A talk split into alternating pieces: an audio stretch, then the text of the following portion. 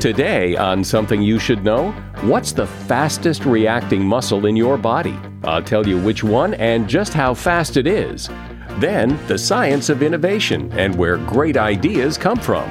I tell the story of the uh, pill camera, which is a thing you swallow and it takes a picture of your insides for your doctor to look at. And it came about after a conversation over a garden fence between a gastroenterologist and a guided missile designer. Also, today, how to keep more of your own money and medical errors. They can have serious consequences, but why do they happen? Most errors and bad outcomes tend to relate to some form of communication error. Are the doctors and nurses communicating appropriately? Are they communicating with the patient? Are they listening to what the patient's saying? And all of those areas are why it's so much more difficult to pin down where things go wrong. All this today on Something You Should Know. If you have a job opening and you need to hire someone, what are the chances, when you think about it, what are the chances of finding a great match inside your circle of influence? Pretty slim. I mean, even if you put the word out there, a lot of people who may be perfect are never going to hear about it. That's why you need Indeed.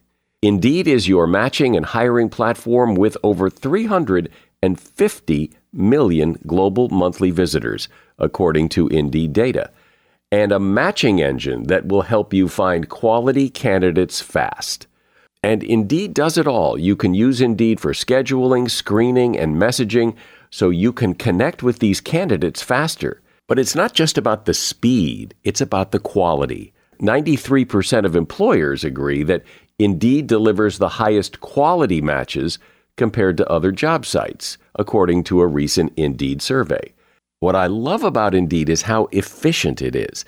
You get quality candidates, you get them fast, and well, that's what it's all about. Indeed's matching engine is constantly learning from your preferences, too. So the more you use Indeed, the better it gets. And listeners to this show will get a $75 sponsored job credit to get your jobs more visibility at indeed.com slash something. Go to indeed.com slash something right now and support our show by saying you heard about Indeed on Something You Should Know. Indeed.com slash something. Terms and conditions apply. Need to hire? You need Indeed. Something you should know. Fascinating intel, the world's top experts, and practical advice you can use in your life. Today, Something You Should Know with Mike Carruthers. Hey, welcome. Time to take your mind off whatever it is you've been thinking about and dive into some new things to think about on another episode of Something You Should Know. And we start today talking about your eyes. They are truly fascinating. And here are some things about your eyes you probably didn't know. According to studies, defined limbal rings can make you more attractive. The limbal ring is that dark round line around your iris, and apparently you're more likely to develop a crush on somebody who shows them prominently. The eye muscle is the fastest reacting muscle in your entire body. It contracts in less than one one hundredth of a second. There are approximately 7 million cones and 130 million rods in your retina that respond to light. They help you determine color and detail. Around 6,000 to 10,000 years ago, everybody had brown eyes, and then the first blue eyed baby was born. And all blue eyed people since then are related to that first baby and to each other. Your eyes can see about 10 million different colors, but if you're part of that 1% of women with a rare genetic mutation, you're able to see 100 million colors. Both sides of both parents' families can all have brown eyes, yet still produce a child with blue eyes. And your eye color isn't set until you're two years old. And that is something you should know. When it comes to innovation, we live in exciting times. It seems like new ideas and improvements to existing products and services come out at a rapid rate and often from unexpected people and unexpected places. So, just how does innovation work? Where do great ideas come from? And what's the difference between innovation and invention? These are all really good questions that can help us all better understand how great ideas grow and prosper. And one of the best people to talk on the topic is Matt Ridley. He's a journalist, writer, and businessman. He is a member of the House of Lords in the United Kingdom, and he is author of the book, How Innovation Works and Why It Flourishes in Freedom. Hey, Matt, welcome. Thanks for having me on the show. Sure. It seems to me that when you look at innovation and where new ideas and products and services come from, that one of the things that makes it so fascinating to look at is because things often seemingly come out of the blue or they come from places that you would never expect, which I would imagine makes it also difficult to study innovation and find any kind of common thread or, or guiding principles on what makes innovation work. That's right. I tell the story uh, of the uh, pill camera, which is a thing you swallow, and it takes a picture of our insides for, for, your doctor to look at. And it came about after a conversation over a garden fence between a gastroenterologist and a guided missile designer.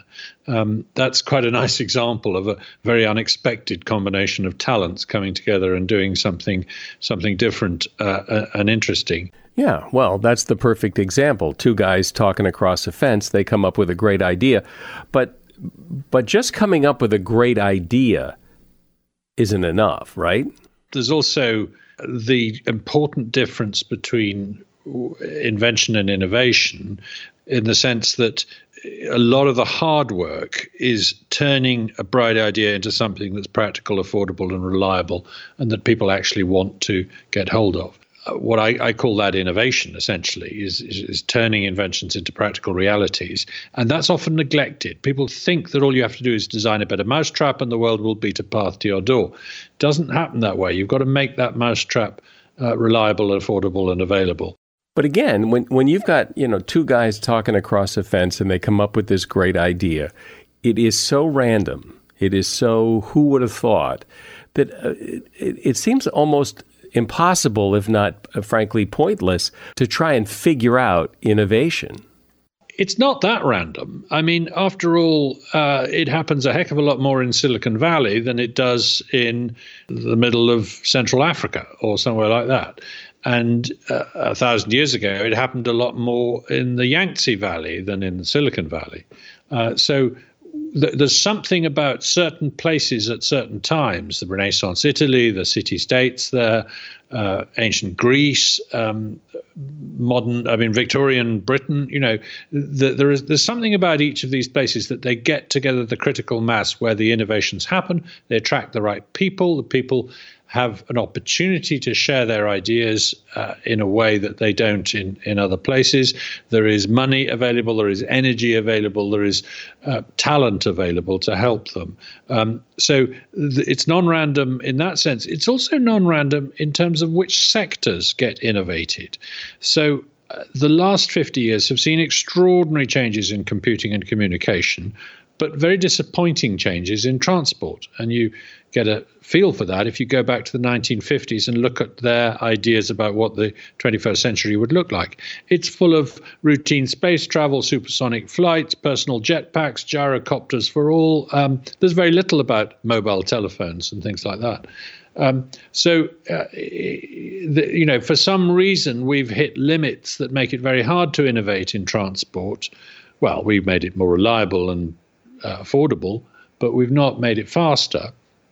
Whereas we've made communication and computing much, much faster as well as uh, more affordable over the last 50 years.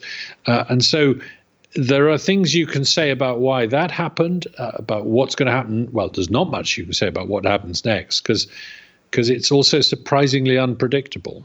Well, it is interesting that I, I imagine that there are new innovations in all kinds of industries and all kinds of technology. But I think when most people, when I think of innovation, I think of computers, electronics, digital innovation seems to be what I think of, and I think most people think of when they think of innovation.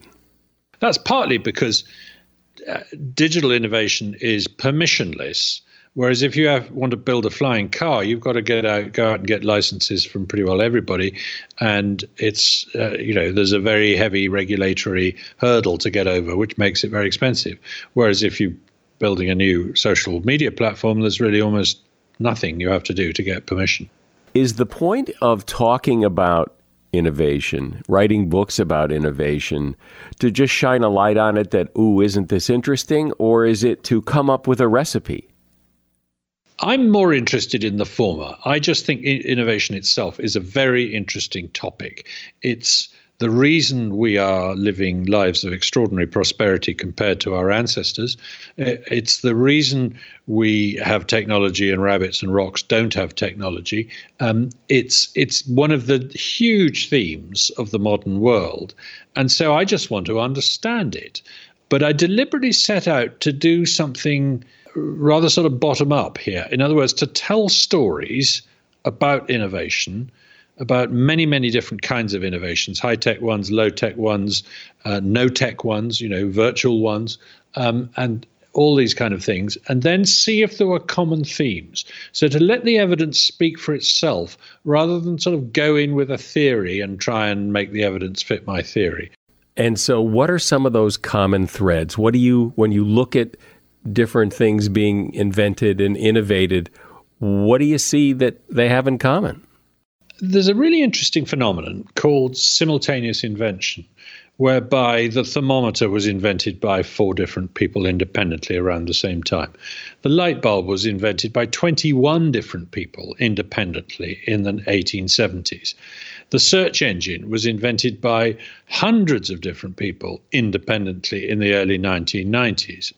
And with that last example, you can see very clearly what's going on, which is not that there is some deity up there in the sky who has suddenly injected the phrase search engine into the brains of lots of different people at the same time, but that uh, the, the the contributing technologies that you need are ripe.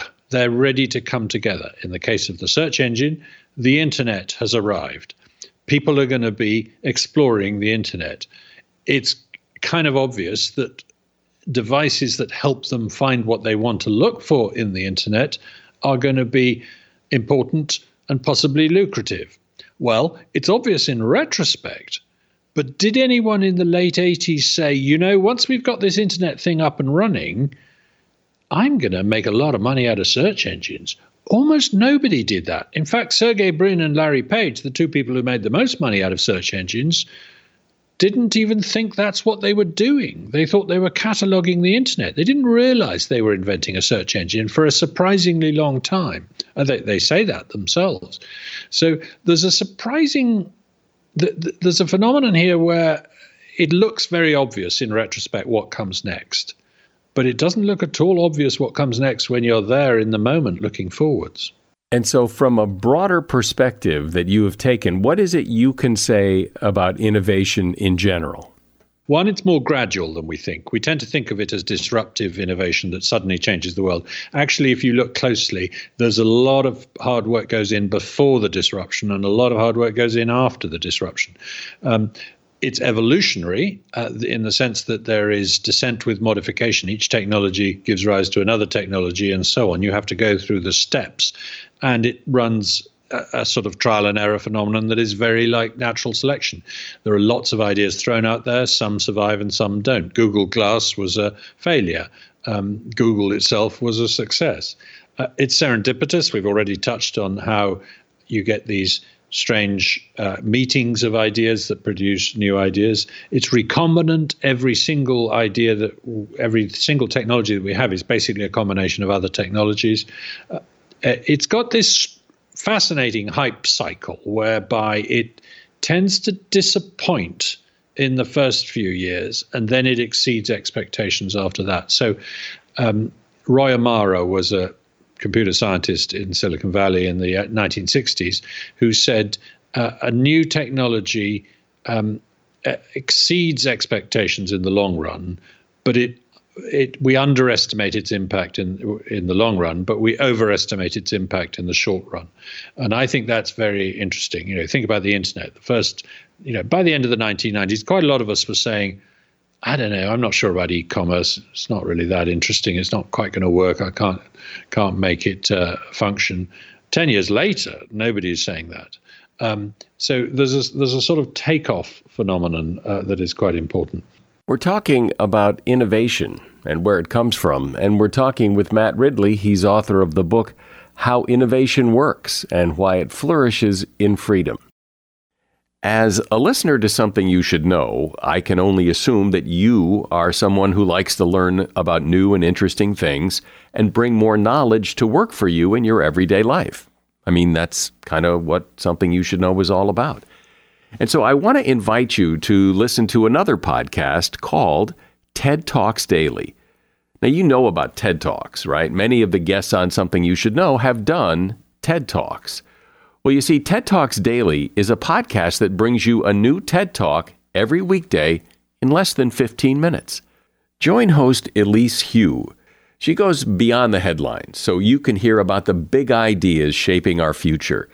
Learn about things like sustainable fashion, embracing your entrepreneurial spirit, the future of robotics, and so much more.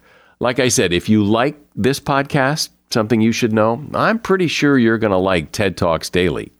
And you get TED Talks Daily wherever you get your podcasts.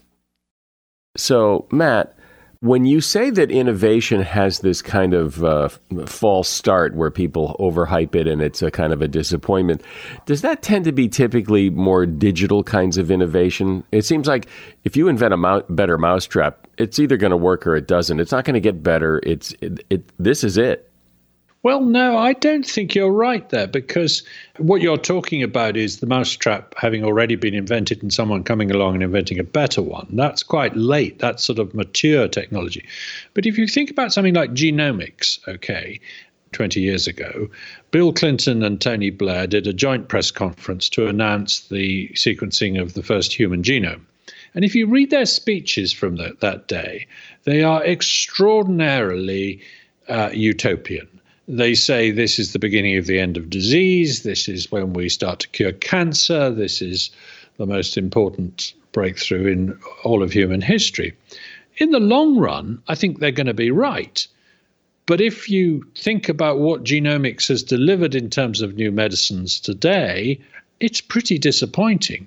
And that's not a not an electronic technology.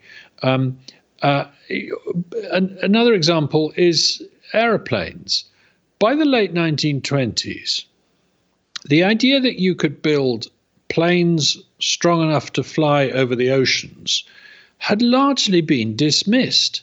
Everybody thought, right, well, you can build planes up to a certain size and you can use them in warfare over the trenches and you can do acrobatics in them. But frankly, we're never really going to use them much to get across the oceans, at least not with many passengers or much cargo on board. We're going to have to rely on airships for that, which is why there was a lot of airship building around the 1930.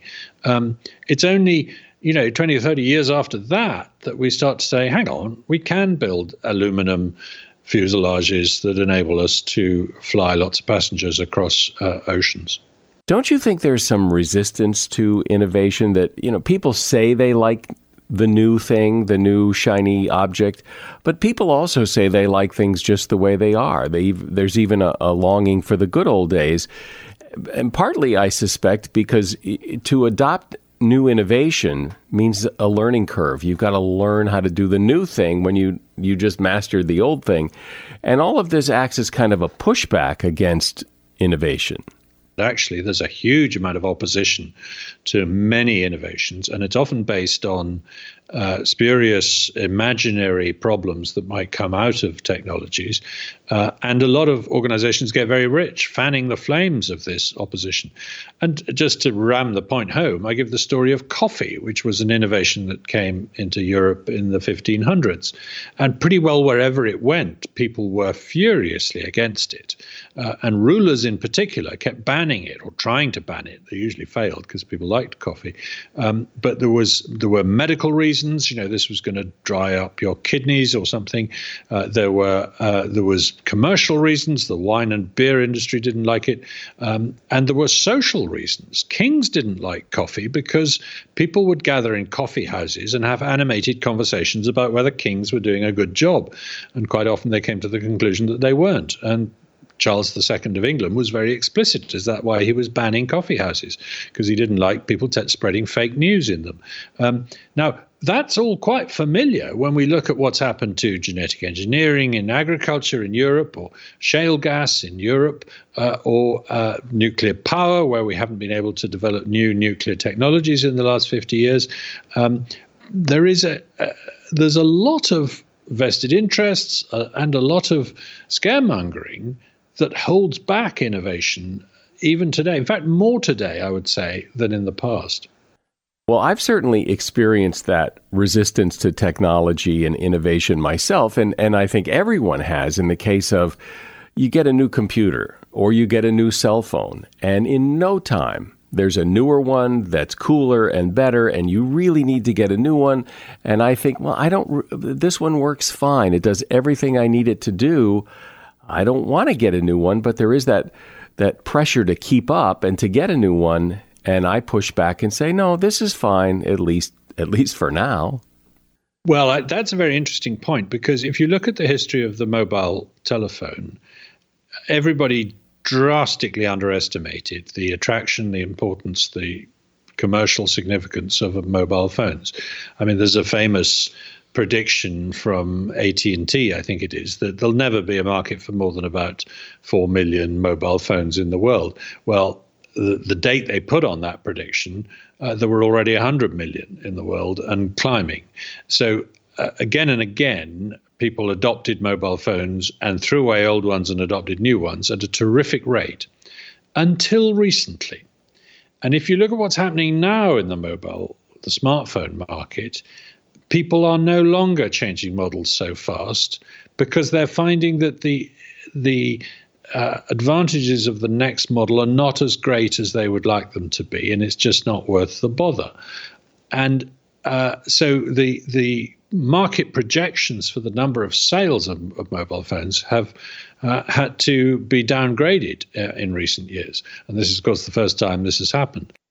Yeah, well, I think that's true for a lot of innovation, especially incremental innovation, because, yeah, you can make the phone a little better, you can make the computer a little better, but you have to weigh that against the huge hassle it is like if you get a new computer and you have to move everything over to the new computer and reload the programs and set all the settings for your email or whatever it is you have to do, it's a big hassle and nobody's ever figured out how to make that really easy to do. So so that's a big pushback I think to innovation. Well, I think one of the reasons for that is because people want to keep you trapped on their own systems. I mean, I migrated from Microsoft based computers to Apple based computers about 10 years ago, and uh, I was very, very nervous about doing so. And I'd um, I wasn't sure I was doing the right thing. And to start with, oh gosh, this is confusing. But I, quite quickly, I found actually that I preferred um, uh, the Mac based system. It's sort of more intuitive. So it can be done, but you're right. There was a lot of, there's a big uh, transactional hurdle there in, in changing. And very few people have a vested interest in making that easier for you or me to do. One of the things that, that's always interested me about innovation is that you would think, well, maybe you wouldn't think, but I, I would think that if, if somebody comes up with the next big thing, that there's something special about that person or that group of people that they'll likely come up with more next big things, but they almost never do. Uh, you know, Microsoft came out with what they came out with, but then they kind of fell behind. Apple kind of took off, and we, we we haven't seen any big, huge, the next personal computer kind of innovation from Microsoft.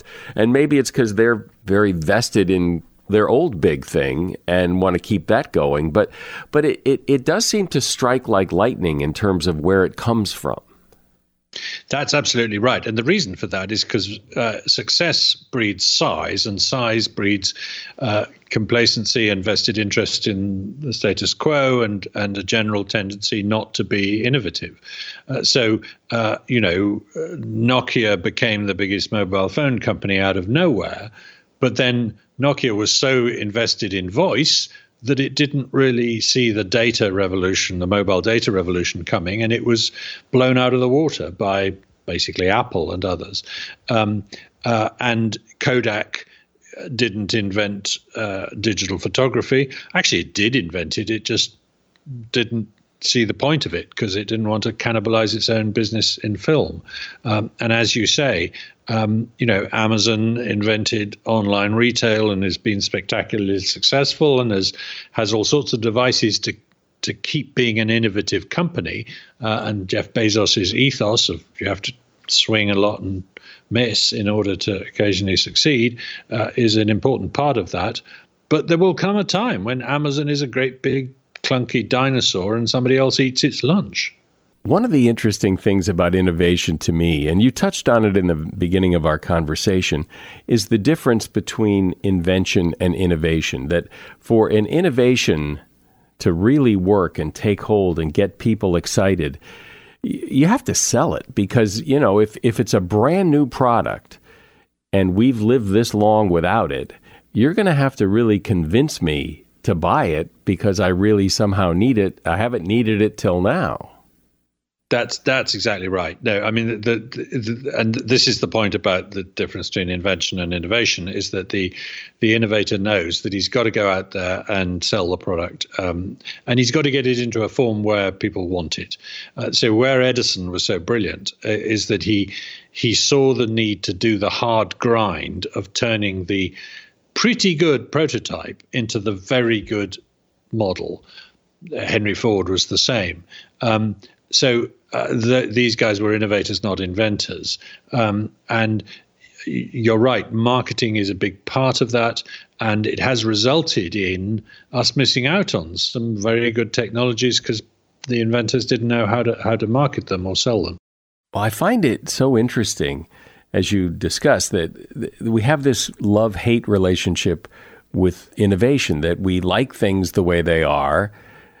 We resist the new thing until we stop resisting the new thing. Then we love the new thing. And then we resist the next new thing. And it, it, it's this resistance and giving in and adopting and then resisting again that is so fascinating. Matt Ridley has been my guest. He is a journalist, a writer, a businessman, a member of the House of Lords in the United Kingdom, and he is author of the book How Innovation Works and Why It Flourishes in Freedom. You'll find a link to his book at Amazon in the show notes. Thank you, Matt. Appreciate you being here. Thank you, Michael. I've really enjoyed the conversation and some very good points that you've made too.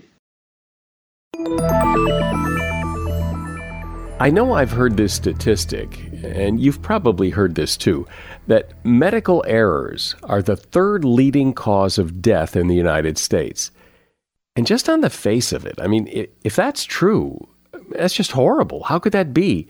We supposedly have the best medical care in the world. How could the medical profession be making so many serious mistakes that it's killing more people than everything else but two other things? And then what about all the medical errors that are causing harm but not killing people? Well, that statistic may need a little further examination. And here to do that is Dr. Danielle Ofri. She is a clinical professor of medicine at the New York University School of Medicine. She's cared for patients at New York's Bellevue Hospital for more than two decades, and she is author of the book When We Do Harm A Doctor Confronts Medical Error. Hey, doctor, welcome. Thank you. It's so nice to be here. So, how big a problem really are all these medical errors? It's a good question that you ask. Part of the problem is we don't know the answer to that. So, a couple of years ago, there was a big article with huge headlines about medical error being the third leading cause of death in the U.S. It was funny because I work in a very busy urban clinic. I thought, boy, if medical error is the third leading cause of death, I should see it every day, shouldn't I? But I don't, or at least I feel like I don't. So then I wonder is it there and we miss it, or are the data wrong? And, and partly we don't know because it's very hard to know necessarily when an error occurs and whether the error is the cause of something bad. There's no place to check off medical error on a death certificate. So we don't actually know. It's pretty common though. Where did that number come from then? So, this study reanalyzed a couple of older studies, and they were looking at hospitalized patients, which, as you can imagine, are not representative of all people, right? Not everyone's in the hospital, thankfully. Uh, older patient, um, hospitalized patients tend to be older and sicker with many more moving parts. And one of the problems is that because you're reanalyzing someone else's data, you're relying on their judgment of whether an error occurred and whether the error actually caused the death.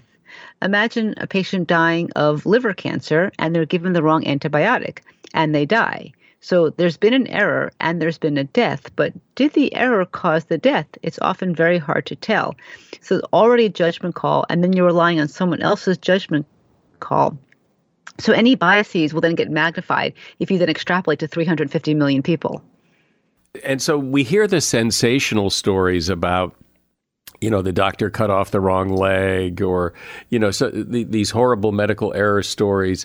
I imagine, God, I hope that's the exception, not the rule. Um, are, are, they very rare or are they, I mean, one is bad enough, but I mean, how, how bad is that? Well, it depends how widely you cast the net. So catastrophic errors like cutting off the wrong leg or operating the wrong side of the brain those are rare Th- those it takes a lot a lot of things have to go wrong for that kind of error to happen. They do happen, but they're not that common. However, there's lots of errors that are smaller and cause mild amounts of harm. Um, maybe the patient had to stay in the hospital a day longer, or maybe they, you know, had an upset stomach when they didn't need to have that. Things like that, which there may still be an error, but the consequences weren't grave. And then there's a huge category of what we call the near miss. That is, there an errors happened, but the patient did okay, or as I like to think, the patient got lucky that day. Um, and those errors are probably vast. We don't really know the number because who reports near misses? Very few people do, um, and because the patient isn't harmed, we tend to ignore them. However, that's kind of like the minefield of the future errors waiting to happen. So to me, near misses are just as important, even if there's no harm from those medical errors. Understanding that you're a physician, a practicing physician, so you're on the team, so I'm sure you have conscious or unconscious biases about this. But still, you've you've objectively tried to look at this problem, an important problem. So how would you, if you could step back, how would you rate your profession, your colleagues? How well a how well a job do they do as it relates to medical errors? That's also a tough question because there's many levels to that. So one is here, what does the individual doctor or nurse do? So let's say the nurse grabs the wrong IV fluid. So that yes, that's an error that you can say she did that and that was incorrect. But then you can look at well, what were the reasons what were the systems that made that error possible? Was she being given too many patients to take care of because they're short staffed? Was the lighting poor so you can't read the labels? Do the medications look alike or sound alike? Was she being interrupted every five minutes by people asking for ginger ale and directions to the bathroom? So even though we can rank that nurse as boy, she was really rotten because she gave the wrong medication, you can also find the systems that made that error more likely as a whole, as a field, I think we are finally waking up to the the sheer volume of, of errors or care that is less than we want it to be. And that includes not just outright errors, but harms that patients receive that we don't intend for them to get, even if an error wasn't committed. That's quite a vast issue. So the profession is waking up we're still going a little slowly, and partly because we tend to want to blame the nurse or the doctor for making the mistake, as opposed to looking at the system that makes the error or bad outcome more likely to happen. Seems like that would be the case, that the system is the problem. And, you know, I've heard the comparison that, you know, uh, the airplane pilot if he makes a, a big error and somebody dies, he dies too. So that's why there's far fewer airplane accidents than there are medical problems because the doctor doesn't harm himself, he only harms the patient. It seems a little harsh, but but I see the logic in that. But I also think there's fundamental differences between the aviation industry, between airplanes and, and medicine. So for one thing, all the moving parts of airplanes are moving parts. most of the moving parts in medicine are people. Um, and there's all kinds of people on the team. On an airplane, there's you know one pilot, one co-pilot, you know a fixed ma- maintenance team, and that's really it. And, and the flight crew. In medicine, you may have dozens of people involved in care at all different levels. There's many moving parts, and and these are human beings, and they don't all necessarily come out the same. They don't show up with you know vasculitis diagnosis branded on their chest. They come and say, "I don't feel good," and we have to figure that out. So it's it's quite a bit different. But I think going back to your original point about the wrong leg being cut off, why that's rare, most errors and bad outcomes tend to relate to some form of communication error.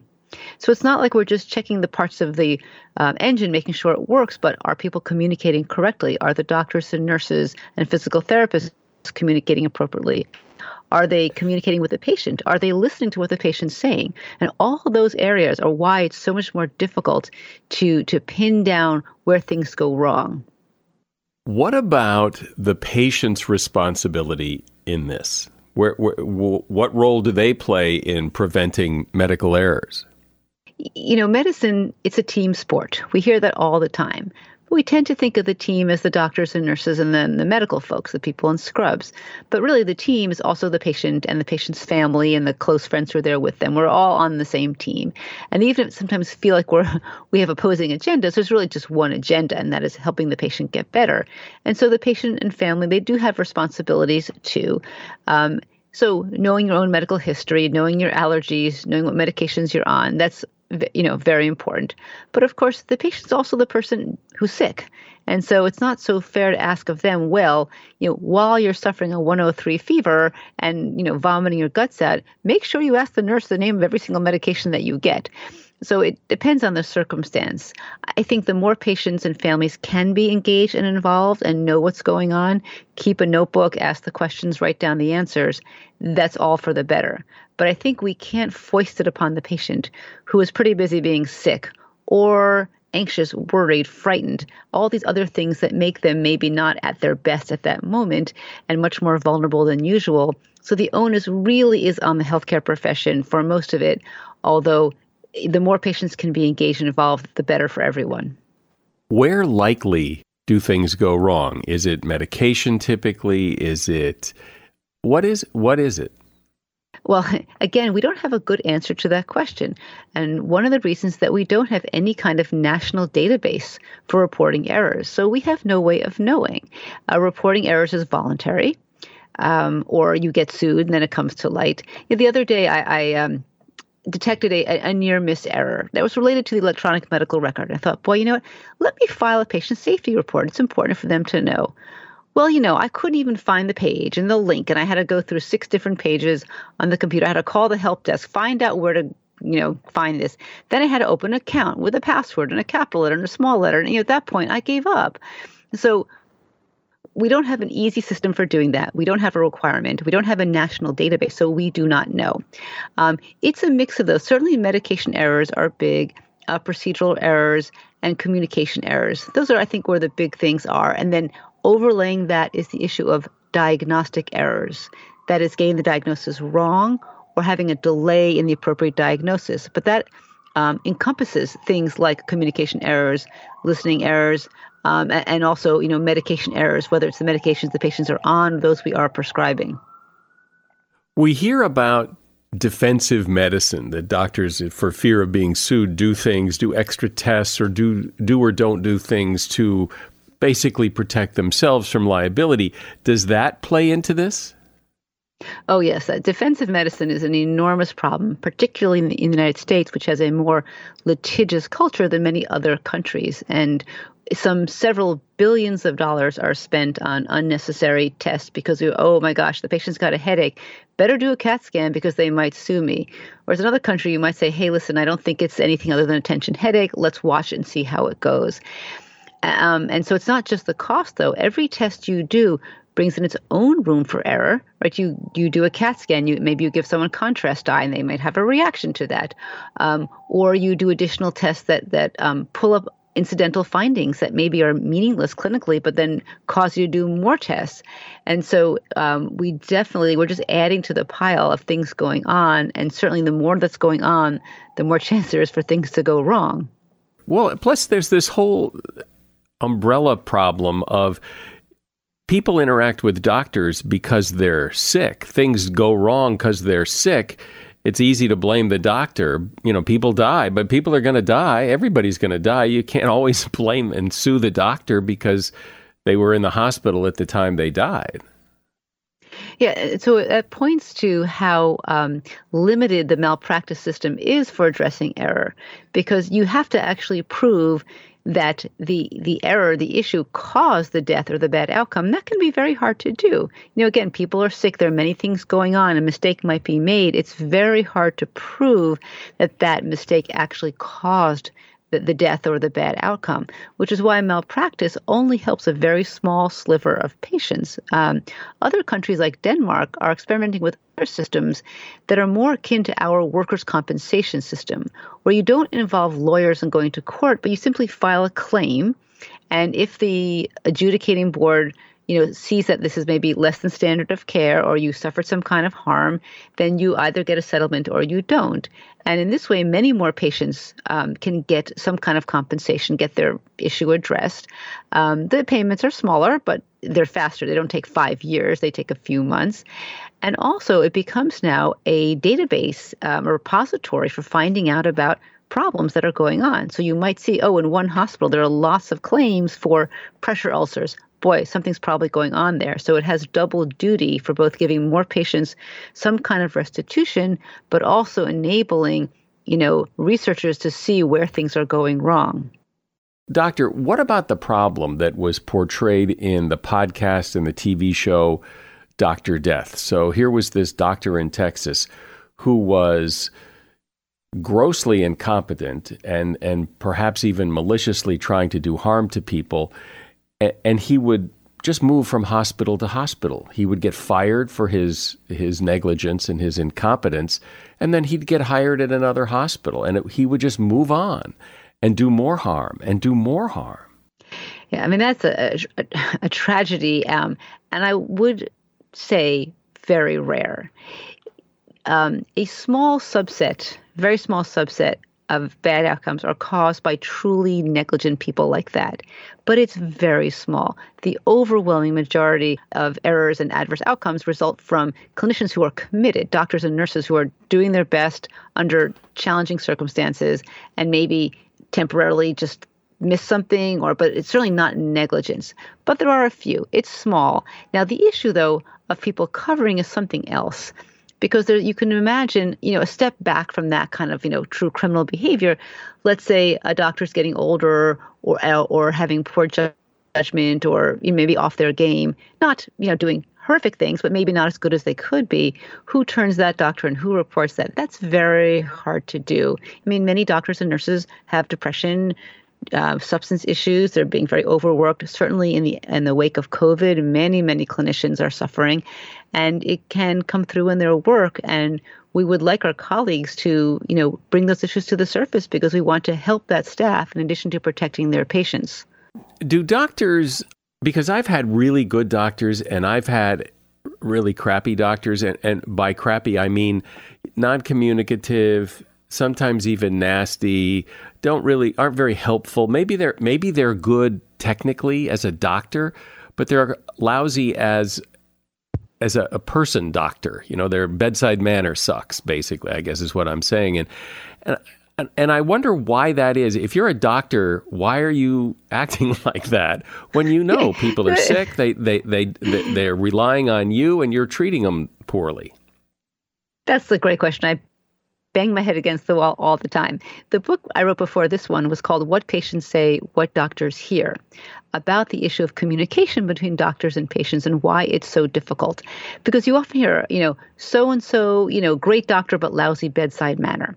But what I discovered after researching that book is that those things can't exist apart. You can't actually be a great doctor with a lousy, you know, quote, bedside manner, for which we really mean communication skills, because what the patient is saying is the primary data from which we make all our diagnoses, all our treatment plans. And so listening, it's not just nice, it's critical um, to be accurate um, and to make the right diagnosis. Now, why are some doctors really crappy?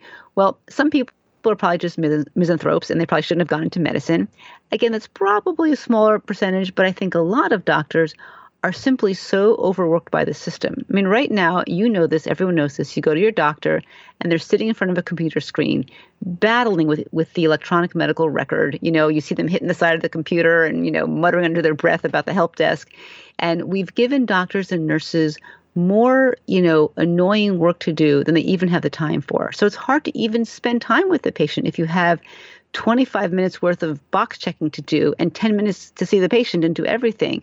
So a, a lot of doctors and nurses, uh, I wouldn't say burned out because that puts a little bit of onus on them. I think they uh, it's more like a moral injury. They're being asked to basically cut corners because there's no way to do it without cutting corners.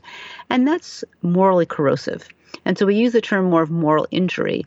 And for many people, that becomes so difficult. It's very hard to maintain the reason you wanted to go into medicine to spend time with patients and be with them. And some people unfortunately end up with the phenotype of kind of a grouchy, uncommunicative doctor or nurse, and that's bad for everyone. Is being a doctor getting so difficult that it's really turning a lot of people off? Or are we facing a shortage of doctors like we are nurses or not? Well, we do have a shortage of doctors, particularly in the primary care fields that is, general internists, family doctors, pediatricians. And you might see a common theme. These are the professions that are very burdened by paperwork. Um, are relatively lower paid on, on the spectrum of doctor payment, which is certainly no no doctor is starving, but definitely they're lower paid. Uh, the hours tend to be longer. I mean, compare that to some specialties like dermatology, radiology, where hours are fixed and and the pay is very high because they're procedure based. So um, we we certainly have a shortage of primary care doctors. Try getting an appointment with a, an internist is pretty tough these days, and I think it's because the um, you know, partly you accrue a lot of debt as a doctor. So to go into a relatively lower paid field is, is maybe not so appealing when you have $300,000 worth of debt but also the the paperwork burden of the electronic medical record is, is really unappealing and people don't want to do that. So i think it's really a, a concern that we need to think uh, pretty clearly about. Yeah. Well it, but you would think though that if there was a shortage that those who did go into it would make more money because supply and demand well, we wish, but it's really about who sets the reimbursement uh, for right. insurance companies. Right. So if I talk to my patient about diabetes and how to take their medications, maybe you know Medicare will reimburse my hospital forty-eight dollars. But if well, I talk to them about how to make brown rice instead of white rice, which is really important for diabetes, and I simultaneously thread a catheter into one of their orifices, and you can pick any orifice you want, that payment goes up like tenfold. So anytime there's a procedure involved, the payments are higher when it's talking to your patient about how to take your medications, how to work on the lifestyle to affect the you know your illness, that's not reimbursed. So there's no supply and demand. It's simply who was at the table when the uh, rates were set, and you can bet that the primary care doctors were not at the table. Well, what what about the idea of a primary care doctor? Because it seems like now, and I, I've had this experience because I moved from an HMO to to Blue Cross or whatever, that I don't even have a primary care doctor because it's hard to get in to see one when you're sick. Oh, they can see you in three months. Well, I probably won't be sick in three months. And so I just go to the urgent care. And if I need a specialist, I call a specialist. I don't even really have a primary care doctor. Yeah, that pains me to hear that. And, and certainly for someone young and healthy, that, that may work for the occasional thing that comes up. But as patients get older and have many chronic diseases, having a primary care doctor is essential. And, and it, uh, it's been proved to me more and more during COVID, as patients, you know, were often cut off from their doctors, how much people's care suffered from having the doctor who's known you for five years and knows the complex interplay of your different illnesses, and also knows you well enough to know when something's wrong. When they come in and say, huh, something's off with this patient just by the way they're talking, or the way they're walking, or the way they sound. And that's so essential. Uh, plus, there's more to health than just taking care of your acute illnesses. There's also the idea of being well in between. So a good primary care doctor, even for a healthy person, is helping them, you know, have a healthy diet, exercise to prevent all these chronic illnesses, make sure your vaccinations are up to date, helping you through a pandemic or what have you. So it is really crucial. And you're right, we should be having many more primary care doctors. It's it's kind of a crime that we have more specialists than we have primary care doctors now. Right. Well, if you can't get in, even when you have one, if you can't get in to see them for eight weeks and you're sick today, uh, you wonder why why do they take on so many patients that every patient is eight weeks away from an appointment? Well, if if the insurance company reimburses thirty dollars for a visit, in order for the you know company, the hospital, the practice to keep the lights on, they have to take a lot of patients on uh, for very short visits. So it that's the business model, which, as you can see, is crazy. We we sort of have this supply and demand model for a field that really doesn't, you know, it's not toasters or microwaves or jeans. It doesn't quite work that way, and so we're trying to fit one model into something else that doesn't quite work. And, and that's exactly what the problem is now. Well, we started this conversation by talking about that statistic that medical errors are the third leading cause of death. And I, I think you've done a pretty good job of explaining that, that A, that's pretty hard to determine, and B, there's a lot more to the story than just that statistic. Dr. Danielle Ofri has been my guest. She's a clinical professor of medicine at the New York University School of Medicine, and she has cared for patients at New York's Bellevue Hospital for more than two decades. She has a book out called When We Do Harm A Doctor Confronts Medical Error, and you'll find a link to that book in the show notes. Thank you, Danielle. Well, thank you. It's been a pleasure. How about some advice that will help you keep more of your own money? And it all has to do with the way your brain perceives cash. This is according to Forbes.com. We know that you're more likely to spend more with a credit card than with a debit card, and you're more likely to spend more with a debit card than with cash. So, just by using cash instead of plastic, you will spend less money. But it gets more interesting than that. The next time you need cash, skip the ATM and go into the bank and ask for new $50 bills. Why? Because research says you're more willing to spend older bills than newer bills, and you're much more willing to spend smaller denomination bills than larger ones. So skip the plastic and stuff your wallet with new $50 or even $100 bills and see if you don't keep more of your own money. And that is something you should know. If you enjoy this podcast and would like to support it and help us continue to grow it and keep producing episodes that you enjoy, we ask one thing and really only one thing of you, and that is to spread the word. Tell a friend and ask them to listen too.